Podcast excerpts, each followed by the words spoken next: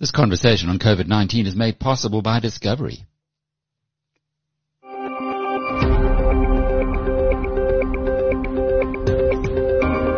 Hello, I'm Alec Hogg, and welcome to episode 51 of Inside COVID-19.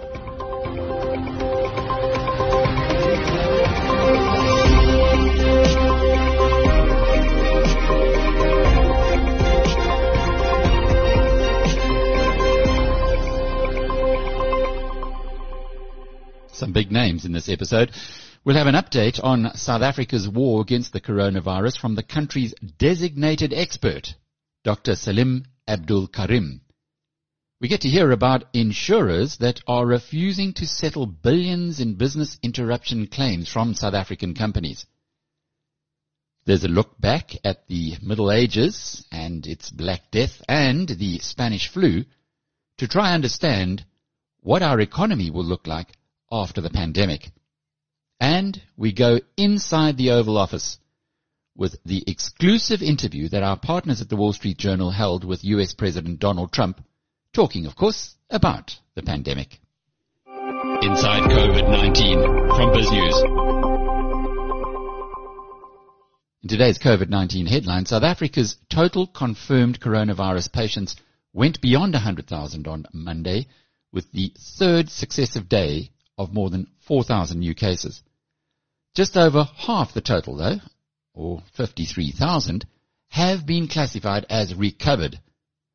There were a further 61 deaths on Monday that takes this total to 1,991.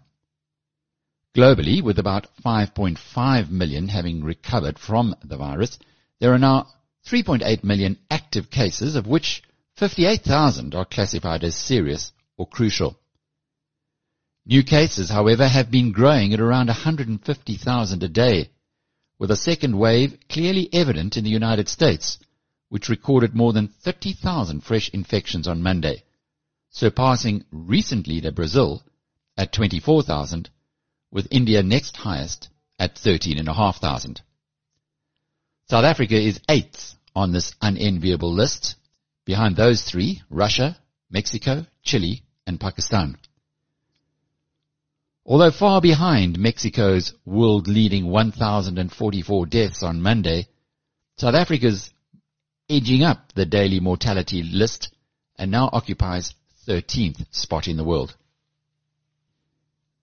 A battle is brewing between South African businesses and their insurance companies over claims relating to the COVID-19 pandemic. This conflict has arisen out of business interruption insurance, particularly those which included cover for infectious diseases. Insurance companies have been rejecting the claims outright or making the process impossible. One of the most affected areas is tourism and hospitality, which has been paralyzed by the COVID-19 enforced shutdown. Later in this episode, we'll hear from an agency which is representing 450 tourism companies in their fight against the insurers. The South African public and individual companies have donated 1.4 million pieces of personal protective equipment for healthcare workers through the Business for South Africa PPE portal, the organization disclosed today. This included 945,000 pairs of examination gloves, 233,000 surgical masks, 130,000 N95 respirators, 135,000 face shields, and 9,100 litres of sanitizer. South Africa's official unemployment rate rose to 30.1% in the three months to end March, a reduction of 91,000 in the workforce but with almost a million people joining the pool of potentially economically active people every year, the net number of unemployed rose by what Stanlib economist Kevin Lings describes as, quote, a very concerning 869,000. The total is now just over 7 million people. Lings says that when you add those who are so discouraged that they no longer look for work, the expanded unemployment rate increases to 39.7%. The jobless problem is most acute amongst the youth, with the unemployment for those under the age of 25 at 59%, but some 70% when you include the discouraged. Lings says the continued deterioration of the labour market reflects a lack of fixed investment spending and record low business confidence. The latest data was measured prior to the impact of COVID-19, suggesting significant further deterioration occurred in the second quarter of this year. Inside COVID-19 from BizNews. Let's start off this episode with some refreshingly honest insights from inside South Africa's coronavirus war room. Our BizNews colleague Chris Bateman spoke to Professor Salim Abdul Karim, chairman of the country's Ministerial Advisory Committee for COVID-19. What we know about this virus is really just scratching the surface. There is a large amount of information we just don't have. And so we are often in a situation of imperfect knowledge and evidence. And we're having to make, you know, recommendations with imperfect or inadequate information because it's more important to act. It's like, you know, medical care the patient who dies because you didn't act, you know, it's really not good medicine. You should act. Even if you make the wrong diagnosis, act. And if it's not the right diagnosis, you'll figure it out and you'll change course to the extent that that's possible. Can I just interrupt to take you back to the original sort of postulation that I made? And that is that yeah. we, we have more data available. We initially yeah. we relied on projections and actuaries and all the rest, but now we're getting a clearer picture globally and locally. Um, last night I was on listening to a webinar unpacking the St. Augustine's tragedy, and some of your own colleagues who probed that. And we really are getting an idea of what things are looking like. But globally, there's a lot more data available. And the claim is that the government is not responding agilely and quickly enough to, uh, to course correct. That's a different question. Mm-hmm. So I'm not a mathematical modeler, so I don't, you know, depend on mathematical modeling. I simply look at the data as they are. I get my impressions based on that. I can tell where things are based on my understanding of the current epidemic trajectory. So when, you know, people say you use this model or that model, to me, that's something that, you know, it just is an ancillary. And there are many mathematical models out there and they give you all the different estimates. It's not something that I have spent my time trying to understand or figure out which is correct and which is not. If we have a reasonable understanding of what the current state of the epidemic is and what some of the likely scenarios are in the next few weeks, we can make appropriate decisions. The challenge comes about that when you make a recommendation, as we do in the Ministerial Advisory Committee, there is very substantial work that needs to be done to convert a recommendation into action on the ground. Let me give you an example. So one of the early things that the Ministerial Advisory Committee advised on was we recommended that we should initiate a community healthcare worker program that goes house to house and looks for cases because we were seeing too few cases and we wanted to get ahead of the epidemic. We wanted to find the cases before they came to hospital. And so we did that. Well, to implement that is a huge amount of work massive planning, resources. You have to spend time getting community buy-in and so on. So now we make a recommendation that given the shortage of tests, that we should change that program so that it doesn't involve testing. That when a patient is, when a person in the community is found to have symptoms, is to initiate quarantine without a test. Now to actually implement that means going back to all those stakeholders and getting new buy-in for what you're proposing to do. That is not something that you can say, yes, you know, we're going to do that and it's going to happen tomorrow. That's a process and it takes time. Now, for those of us in academia, we are always expecting things to get done quickly. But in government, those things are not easy to do because those are massive programs that are in place. People had to be hired or people had to be brought on board equipment and all that stuff. So now when you undo that or when you change that or you want to change direction, it takes time. Let's just stop and look at that. We're talking about tens of thousands of community healthcare workers going out into communities. One of the recommendations which you've alluded to is actually instead of testing now, they're going to hand out masks. They're going to educate. They're going to talk about social distancing. They're going to give them hands-on advice. Is that so complicated? Well, it's complicated if you're going into a community and you raised expectations to do X, and then you go into the community and you do Y. You end up with a situation where you lose your credibility and nobody will take you seriously. We are deeply embedded with ensuring that we take communities along with us. So you and I can say, yeah, but you can do that in a day. That's easier said than done. Mm. I mean, let's look at what we did. When we made the decision as a country, when the president decided that we will institute a state of disaster and institute a lockdown. Basically, we were acknowledging that we cannot follow our traditional public health paradigm. Our traditional public health paradigm is we collect the evidence, we understand how the disease spreads, we develop a intervention program, we pilot it, we adjust it, we then take it to our early adopters, we go to our consultation processes, and then eventually it gets diffused into the general population. That takes a year, two years. We didn't have time. So we couldn't follow the usual paradigm. So instead, we tried to protect people with government action. We said to people, stay at home. And we said that you should stay at home because this can be a deadly disease. We explained, you know, how it affects people. Now we have the opposite situation. Now we're telling people, actually, We'd like you to go to school. We'd like you to go to work. We'd like you to go back to restaurants. At a time when the cases are actually going up. And we're saying to you that now you don't need government action to protect yourself. You need to protect yourself.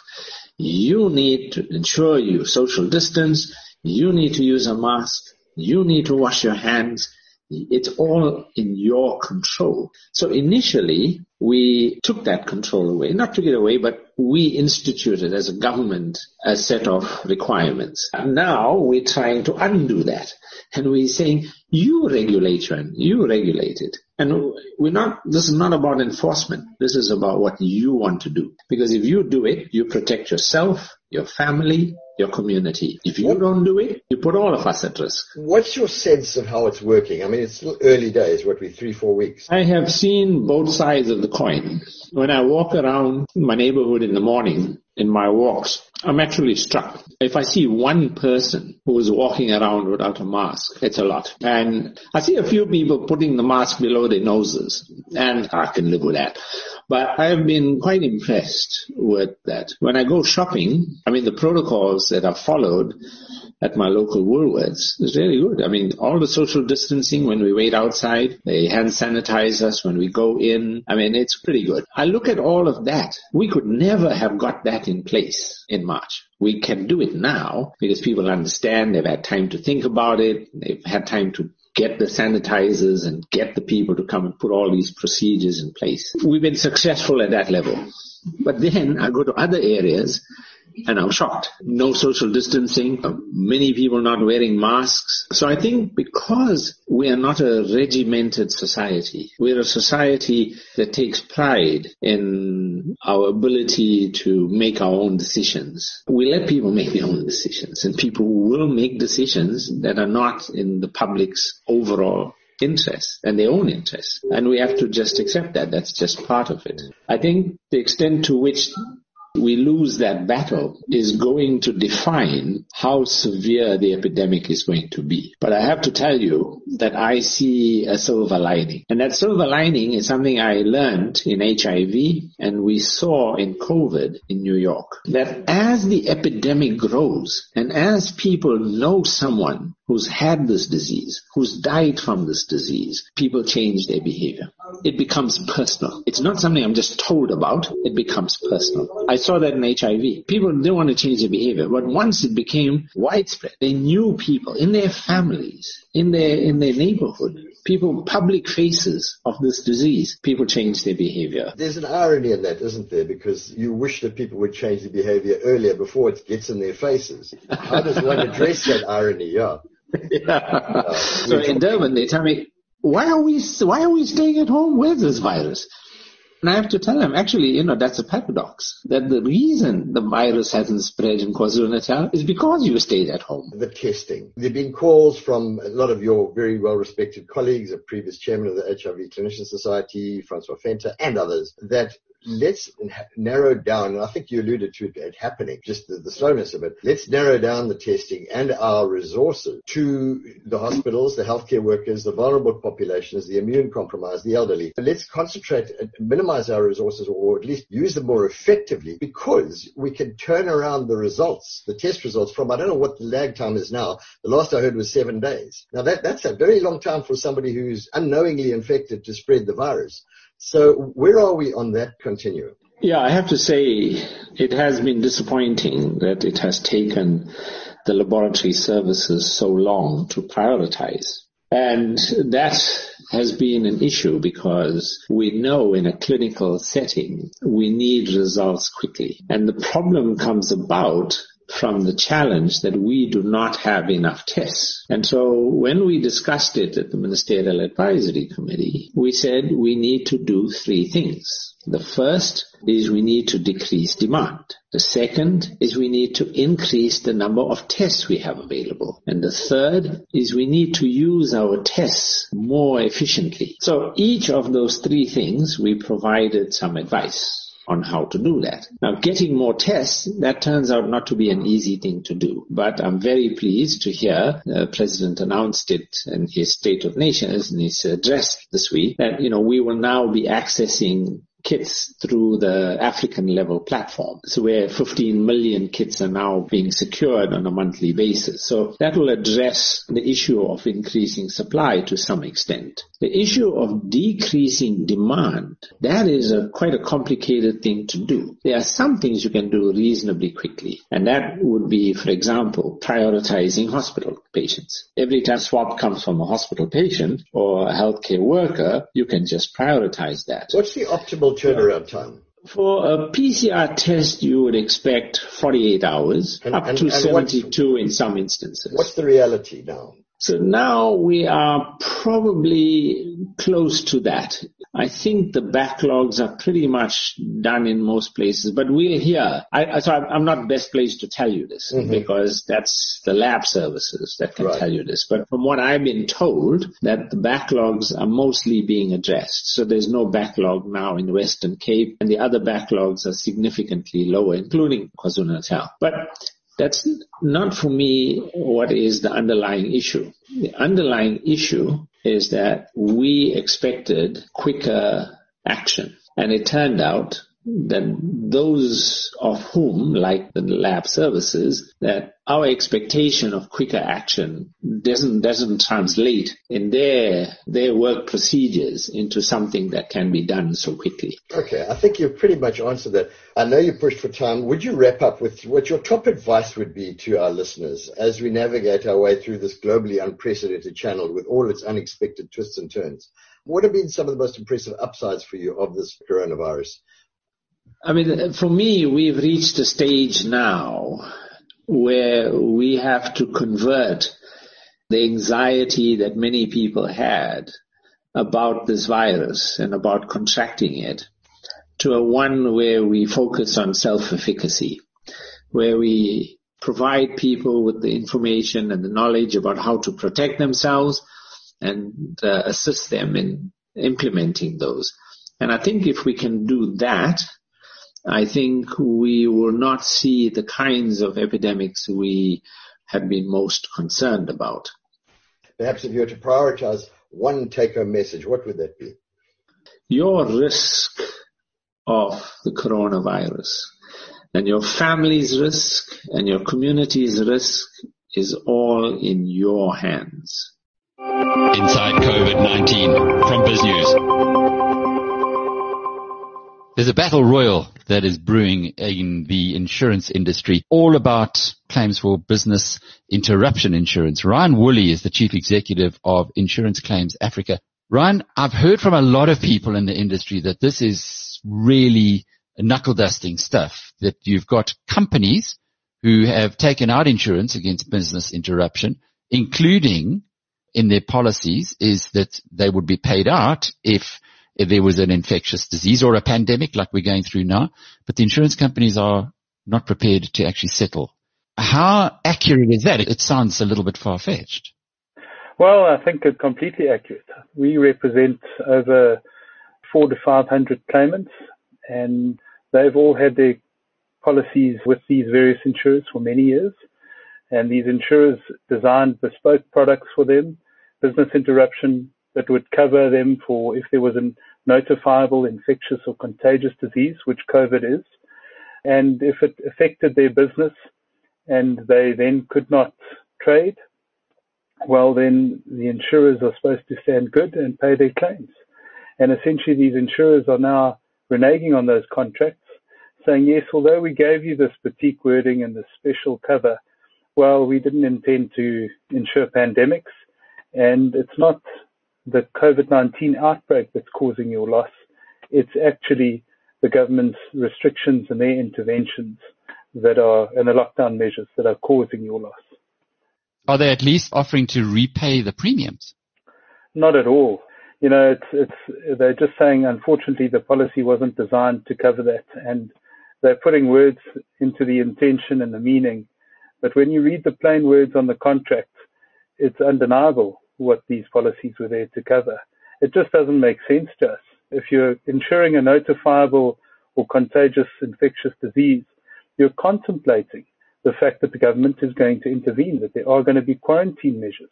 You know, these policies have got a radius limit to them that says if there's an infectious contagious disease within 50 kilometers and it affects your business, well, we will pay you. They've got smart lawyers on their side that are trying to get them out of their liability essentially they just didn't do the math on what this would cost them. Do you think it's existential for the insurance companies that they're taking such a rather strange approach? Absolutely. Like I said, I don't think they did the math. I don't think that they realized that they were this exposed. In our hospitality and tourism clients, the numbers aren't as significant as we thought, but you know, there are certain insurers that are exposed to corporate and commercial claims in this arena. And I don't think that they can afford these things, which is why we've gone and we've offered them a compromise. We've gone to the insurers and we've said to them, listen, we understand the position that you're in. Our clients understand the position that you're in. We're not looking to devastate any company, but likewise, don't devastate our poor. Tourism is the lifeblood of one of the lifebloods of the economy, and to rob three, four billion out of that industry is just unthinkable. It's unconscionable. Is that what the numbers are? That's more or less in terms of what we are estimating for the hospitality and tourism sector for the claimants that we have on hand. So let's understand this right. You run a restaurant. You are worried that there might at some point in time be an Ebola or heaven help us COVID-19. Uh, you take out insurance to make sure that if it happens, at least you don't go bankrupt. So you pay those premiums but once COVID-19 appears on the scene, your insurance company says, sorry, we're not prepared to settle. Is that the reality? You've put it very clearly.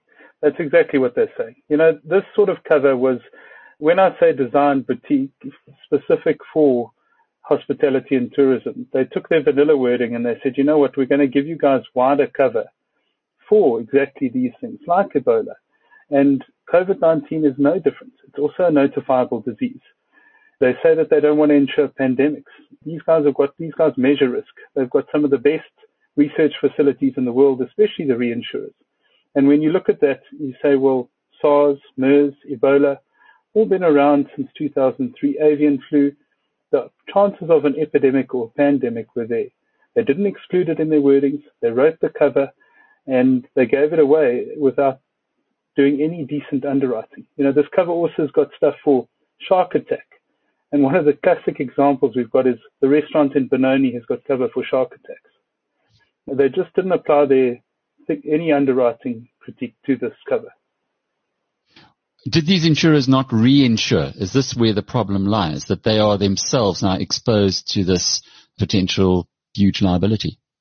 Well, we don't know what their reinsurance arrangements are, but we've obviously heard from the market talk that yes, their reinsurers are taking a hard line and their reinsurers won't consider a compromise, which is why the insurers are being forced into the courts. These reinsurers are European and UK based and this is a global decision that they're making. Well, you know, it should be up to our local South African companies to take them to task and to push back with it. We don't believe that the wordings that are there that our insurers wrote should be honored. The fact that the reinsurer doesn't want to pay, we think that on the deals that we've provided to the insurers, that they can afford these claims. So we've given them terms, we've offered them to pay lump sums upfront of 50 to 60% of the value of a discounted claim settlement, and then pay it off over six months to 24 months, period of their choosing. It just gives our insurers the ability to survive. I can't think that the insurers on the policies that they've written think that there's no risk attached to this. And they are seriously rolling the dice when they're going to court. I'd hate to think what their shareholders think and whether the boards of these companies actually know what the excos are doing. What companies are exposed? What so all the all the all the major insurers are involved. It's Hollard, Bryte, Santam, Guardrisk, which is essentially Momentum. Then you've got Thatch Risk Acceptances and Factory and Industrial. Santam, Mutual and Federal, are they in there as well? And Mutual and Federal as well, that's correct, yes. Santam definitely. Is it a knock-on effect then that somebody perhaps in Europe sees this as an existential risk as a reinsurer and then says, well, we can't go to the wall. The only way we're not going to go to the wall is by denying claims. And then it cascades down to the South African companies as well. Could very well be the case, but that should be a fight between the insurer and the reinsurer, not between the policyholder and the insurer. They're leaving their policyholders out to dry. The reinsurers themselves, there are actions in the UK with the FCA which I think will definitely play out and have an impact on what happens here in South Africa and how the reinsurers will conduct themselves. The FSCA in South Africa has been very proactive. We've been pleased with their approach and the way that they've gone about it. They've engaged with the insurers and reinsurers, and they issued a directive on Friday last week, which said that a large portion of these claims are payable. And, you know, we now want to see the insurers starting to honor that directive. Have they yet? Have they given you any indication that they will? No, they haven't. In fact, I think Santam sent a release out today saying that uh, no, only in these specific circumstances will they pay, and also that they don't believe that they cover the lockdown period or pandemics, which again, you know, we just feel is just ridiculous. Well, it certainly means you can tear up their marketing claims. We don't, we don't hassle, we pay, etc., etc. But what happens next? Do you go to court? I think it's inevitable. I think that whichever way the guys from the FSCA went in, in their directive that they issued, the reality is that there's an appeal process, so the insurers can go straight into court on that. I think that we definitely will be bringing urgent applications for declaratives uh, Santam have been very good. They've said that they won't oppose any fast tracking of any legal process, but they do want certainty in the courts. So I think the earliest date at the moment that we've got with Santam, not our action, but one that we could intervene, is the 1st of September. Alternatively, we're going to try and see if we can bring an urgent application sooner. But I guess the problem is many of the businesses might not be able to hang on that long. You know, there's a war of attrition that an insurer can play. And the war of attrition is essentially the prescription periods that run. So once they've rejected, well, firstly, you have to submit your claim within 30 days of your interruption period. And if you've only got three months cover, that means that you have to have submitted it by the end of April. So if you look at that, if you miss that, you no longer have a claim. If they've rejected your claim, you have to respond in 90 days. If you don't do that, you lose your claim. You then have to issue summons within 12 months. On average, the policies can be different, but within 12 months of that rejection date. Again, if you can't afford that or if you miss that, your claim dies. You then look at if your business doesn't survive, which we've had several of our clients come forward to us and say, look, they just can't afford this. Unfortunately, they're going to be wound up and their business is done. And with that, it means that the claim dies with them. So there's a war of attrition that is in play. We are going to be approaching the FSCA for a moratorium on, moratorium on all prescription, just so that the fight is fair and that the playing field is, lev- is leveled. Is there anything in history that we can draw on? I, I recall Lloyd's of London getting into big trouble by not being in a position to honour claims some years ago and they had to restructure. Is there, is there anything that comes to mind that is similar to this? Well, I don't think that there's been anything similar to this since then, but there have been insurance companies in South Africa that haven't been able to pay all their claims and have gone into liquidation. And yes, you get cents on the rand. They should have, there are liquidity and solvency ratios that they have to adhere to in order to pay their claims. So the regulator and the Prudential Authority is quite heavily involved in that. I know that there have been a few left field uh, ideas that have been thrown around. I think the one even said that for the insurers to pay these claims and allow the company, the companies and the country to survive in this hospitality and tourism sector. It would mean that the insurers might have to drop their solvency ratios and liquidity ratios. And the government could actually step in with a equity share, 30%, 20%, whatever it might be, in order to stabilize them during a period of two to three years until they claw back out of this. Because the reality is that the insurers have the mechanism to claw back in premiums. So we think that they should be looking at a fair compromise. Even the FSCA would promote that, and, and as opposed to finding a court battle that goes on for two to three years, just ties up the courts and devastates the economy, and essentially it will only be the lawyers that win at the end of the day. And the insurers, whether they win or lose that fight, will still be losers because one, they've devastated a sector of the economy, or two, they've had to pay these claims at full value. Inside COVID-19 from BizNews.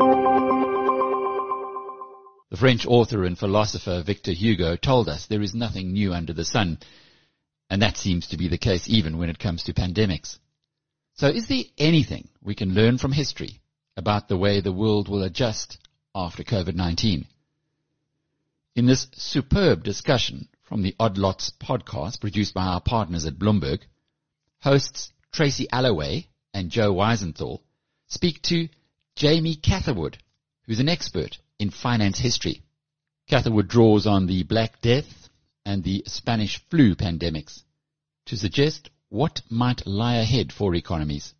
I do want to go slightly further back and talk about um, the Middle Ages, the Black Death, aka the Great Plague a lot of people have been looking at that one and talking about the labor market, what might happen to wages and inflation. And I've seen different theories on this. So one explanation says that after the Great Death, so many people died that there was a shortage of labor and wages eventually went up. But I've heard other people say that one of the reasons wages went up is basically a bunch of the peasants revolted and sort of violently forced uh, better earnings for themselves.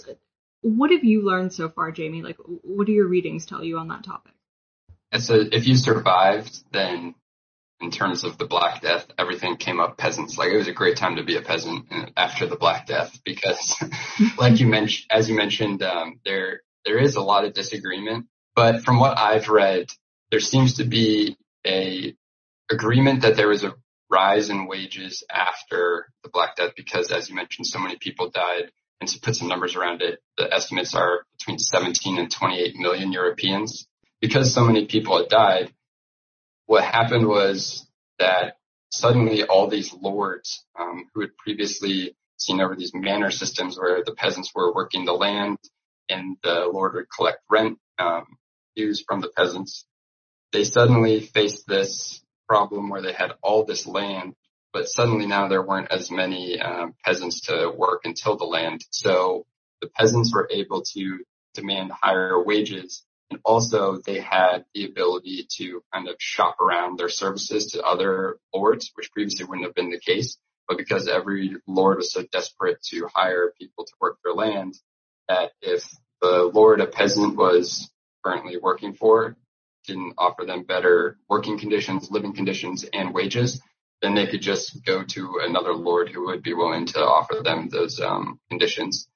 But overall, the estimates are that wages rose between 20 and 40 percent from the 1340s to the 1360s. So again, pretty pronounced. But one thing that was a counter to this rise in nominal wages was there was a pretty substantial rise in inflation because the gold and silver supply remained constant, but the amount of people was decimated. So there was just a higher ratio um, of gold and silver per capita. So much of those kind of nominal weekly wage gains were offset by this inflation. But there was obviously a lot of, there were a lot of upset lords because they didn't want to deal with these peasants who were suddenly cocky and knew that they kind of had leverage in this situation. And there were all of these lords who were complaining about peasants who would barely do any work. Like they would make a huge fuss about being asked to do anything. And if they did do jobs that they were doing haphazardly because they just knew that the Lord wouldn't be able to find a replacement for them. So the Lords tried to uh, lobby the UK authorities to do something about this problem. And what ended up happening was um, the government put out two statutes. Both were aimed at curtailing wages, and they both stipulated that wages for peasants had to be set at pre-plague levels. So there's no interest rate policy or anything, but there's definitely statutes put in place to try and prevent the wage growth from spiraling out of control. What type of things would you look forward from history or what kind of questions do you still have as a student of history in terms of how uh, how the post coronavirus uh, period will transpire?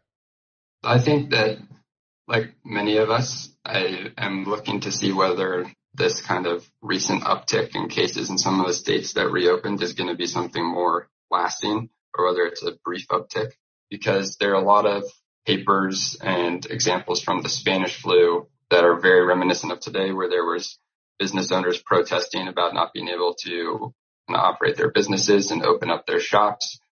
But also it'll be interesting to see what I think is in the next maybe crisis or crash, what people's expectations are in terms of monetary policy and fiscal stimulus based on what's happened this time around. Because I feel like it's one of those things where now that the door has been opened, what seemed radical this time might become the expectation the next time around. You know, everyone has seen these charts and w- stories of remember the the second wave of the Spanish flu was worse than the first. But was there anybody in 1918 saying, "Oh, remember you know, what happened the second wave of X? Or is the awareness of the concept a sec- of a second wave something that makes this uh, unique and thus maybe a reason to think that history won't play out because when you th- when you can observe something and when you can describe something, you usually don't really get the same as last time. I think while they might, it might not have been like the second wave, the exact phrasing, there were definitely people who were advocating for continued kind of lockdown and quarantine in 1918 because they were aware that people continuing to go out and assemble in crowds would only cause the flu to linger around longer. But what is interesting and related to your point is that one reason to be more optimistic for today is the media was not going to report on bad news like this, like Spanish flu. I mean, World War One's going on. But back to your point is the fact that today it's the opposite where literally all we read about is coronavirus, right? And so everyone is going to be more cognizant of the risks involved in how and where we can do things to prevent the continued uh, spread of the virus. So that is definitely one major reason to be optimistic is there's much uh, broader knowledge of how to stop the spread.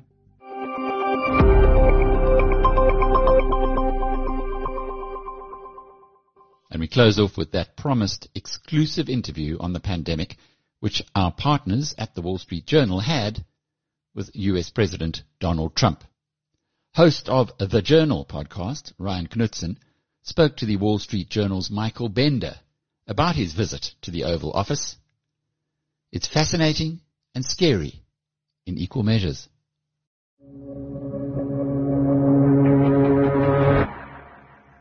Before President Trump's rally in Tulsa this weekend, our colleague Michael Bender took a trip to the White House. I haven't been to the White House all that often in the last few months because of coronavirus. It was a little jarring to go into the White House right now. I had to have a, my temperature checked outside. They asked me a, a series of questions about how I was feeling. Once inside, I took a coronavirus test and waited about a half an hour for the results before I could see the president. And then I was walked through the West Wing to the Oval Office. I sat down in a chair right on the other side of the Resolute desk. Any seats? Any? You know, just anything on this. Set my recorder on the corner of his desk and waited for about 20 minutes before the president even came in. I'm fine, thanks. How are you doing? Good, that's good. Yeah? I think we're doing good. I just got some good phone numbers. Did you? The president immediately told me how well he was doing in the polls, which conflicts with all of the public polling we're seeing which shows him trailing nationally and in some pretty key battleground states. He talked kind of broadly about those polls, so we didn't spend too much time on it. And when you guys started talking about the pandemic, what was the tone he struck? I mean, when it comes to the coronavirus, the president wants to move forward. He's basically putting the pandemic in the rearview mirror here. And um, I think that, uh, you know, the numbers are very small. They said there's a spike. The spike is I wish Mike were here because he was showing me the numbers before. It's like very few people. And I think they're in great shape. And I would even say the spike ends, has already ended.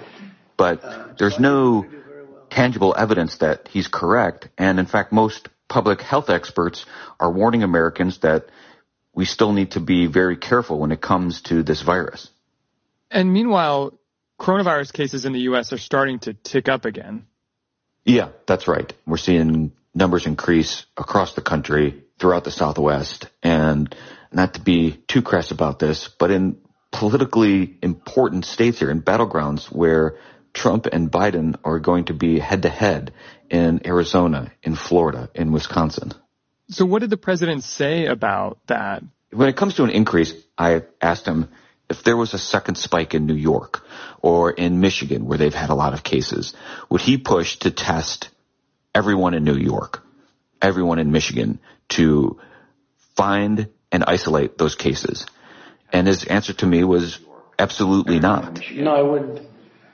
I personally think testing is overrated, even though I created the greatest testing machine in history. I've created the greatest testing machine in history. I think testing is overrated. Why is that? Because I think you'll have it and you'll test. I'm not saying testing is bad. And certainly you test people and you want to see whether or not they have it. But um, the testing can lead to a lot of mistakes also. Look, if we didn't test all the cases that we're reporting, you wouldn't know about any of those cases. in many ways, it makes us look bad. The fact that we're so good at something makes us look bad. He is concerned about the number of cases in the U.S. that he sees this as a reflection on him and he sees this as a reflection on the country that the U.S. has the most cases and in his mind that is that's a data point to use to attack him. It's not just the number of cases that's become political. Even wearing masks, something the CDC has recommended, is seen by some as an attack on the president he doesn't seem to like masks very much. He's attacked Joe Biden a number of times for wearing a mask. He's gone after reporters in the White House for wearing a mask while asking them questions. He did acknowledge that there's a chance people wear masks as a protest to him to show their displeasure for President Trump. And there is a part of him that takes that personally. And the question of masks was also front and center in the lead up to Trump's rally in Tulsa, his first since the pandemic started. I asked him if he was going to be okay with the supporters wearing the masks at the rallies, and and he was unequivocal about that. So is it it's okay if the, your supporters at the rally? Absolutely, they can wear them or not. I want them to be happy. They're gonna have, we're gonna have a good time. Yeah, I want them to be happy. But I should also point out that whether it's at the rally or at his convention in August, the Trump people have made very clear to local officials that that masks will be optional. Where they draw the line on the ground is that no one's going to be required to wear a mask to a Trump event. But if they want to, that's fine. While these public health questions hang over the future of Trump's campaign, he's turned his criticism toward China. For a long time, he's blamed China for the coronavirus outbreak, but in his interview with Michael, he also went a step further. In our interview, he went so far as to say there's a possibility that China hid the effects of this virus, allowed it to spread beyond their borders intentionally as a way to damage other economies so that it wasn't only the Chinese economy that was hurt by the virus. And there's a chance that it was intentional. You think that's a lesser chance? Yeah, I think so. Because I don't think I don't think they would do that, but you never know. And in an, an intentional. But it, it had it has had an impact to on spread the economic consequences across. Correct. They're saying, "Man, we're in a mess. The United States is killing himself again." It's a pretty explosive charge. It is. Is there any evidence to support it? No, there's no tangible evidence to support that. And I made sure to ask him if he had any, if there was any intelligence, if there were any data points, any dots he was connecting here to lead him to that charge. And he didn't. It was just a, an idea he had. Or do you have uh, well, intelligence? It was obvious. And the reason is the tariffs. No, I meant on the, um, uh, on, on, the chance that they let this virus get beyond their borders on purpose. Is that, is that just a sense it's only my, Yeah, it's only my, my, uh, it's a sense that that could have happened. Yeah. Okay. Um, I hope not. Yeah. And I hope we'll be able to find it out. This finger pointing over who's to blame for the state of the U.S. economy is especially important to Trump because before the coronavirus, he was running for reelection on his economic record. Unemployment was at an all-time low, and the U.S. was in its longest economic expansion ever, which the president was eager to point out in the interview. He even had an aide bring him a prepared list of his accomplishments. Give me a list. Give me a list of. Oh, look at her. She's so unbelievable. She is so quick. I look up and she's walking in with a list. Look at that. Take this and read it. Okay. Because honestly, this is page after page of things that I've done. Many of those economic accomplishments have been wiped away, and the president is now trying to show that he can get the country out of a recession. We've lost decades of jobs growth in just a few months. And most economists think that it's going to take years, if not decades, for that to come back. But the president sees this as happening much quicker. And I think next year we can have a better, we can have one of the best years we've ever had. What does that look like building the? And don't forget, so far I've been right now. His data point for that has been the unemployment rate and retail sales in this past month, both of which set records and both that exceeded expectations for Wall Street and economists who, who predict these sort of things. And he thinks that there will be a lot of momentum heading into the end of the year, which is when he's up for reelection. And he's couching it a little bit by saying, we're going to see a lot of jobs growth in these next few months.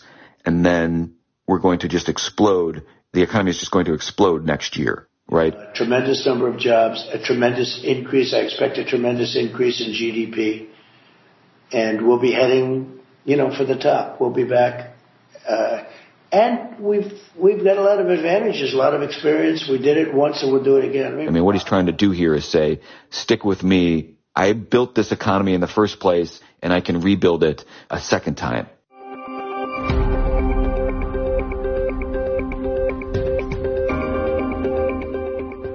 This has been episode 51 of Inside COVID-19. Thank you for being with us. I'm Alec Hogg. Until tomorrow, cheerio.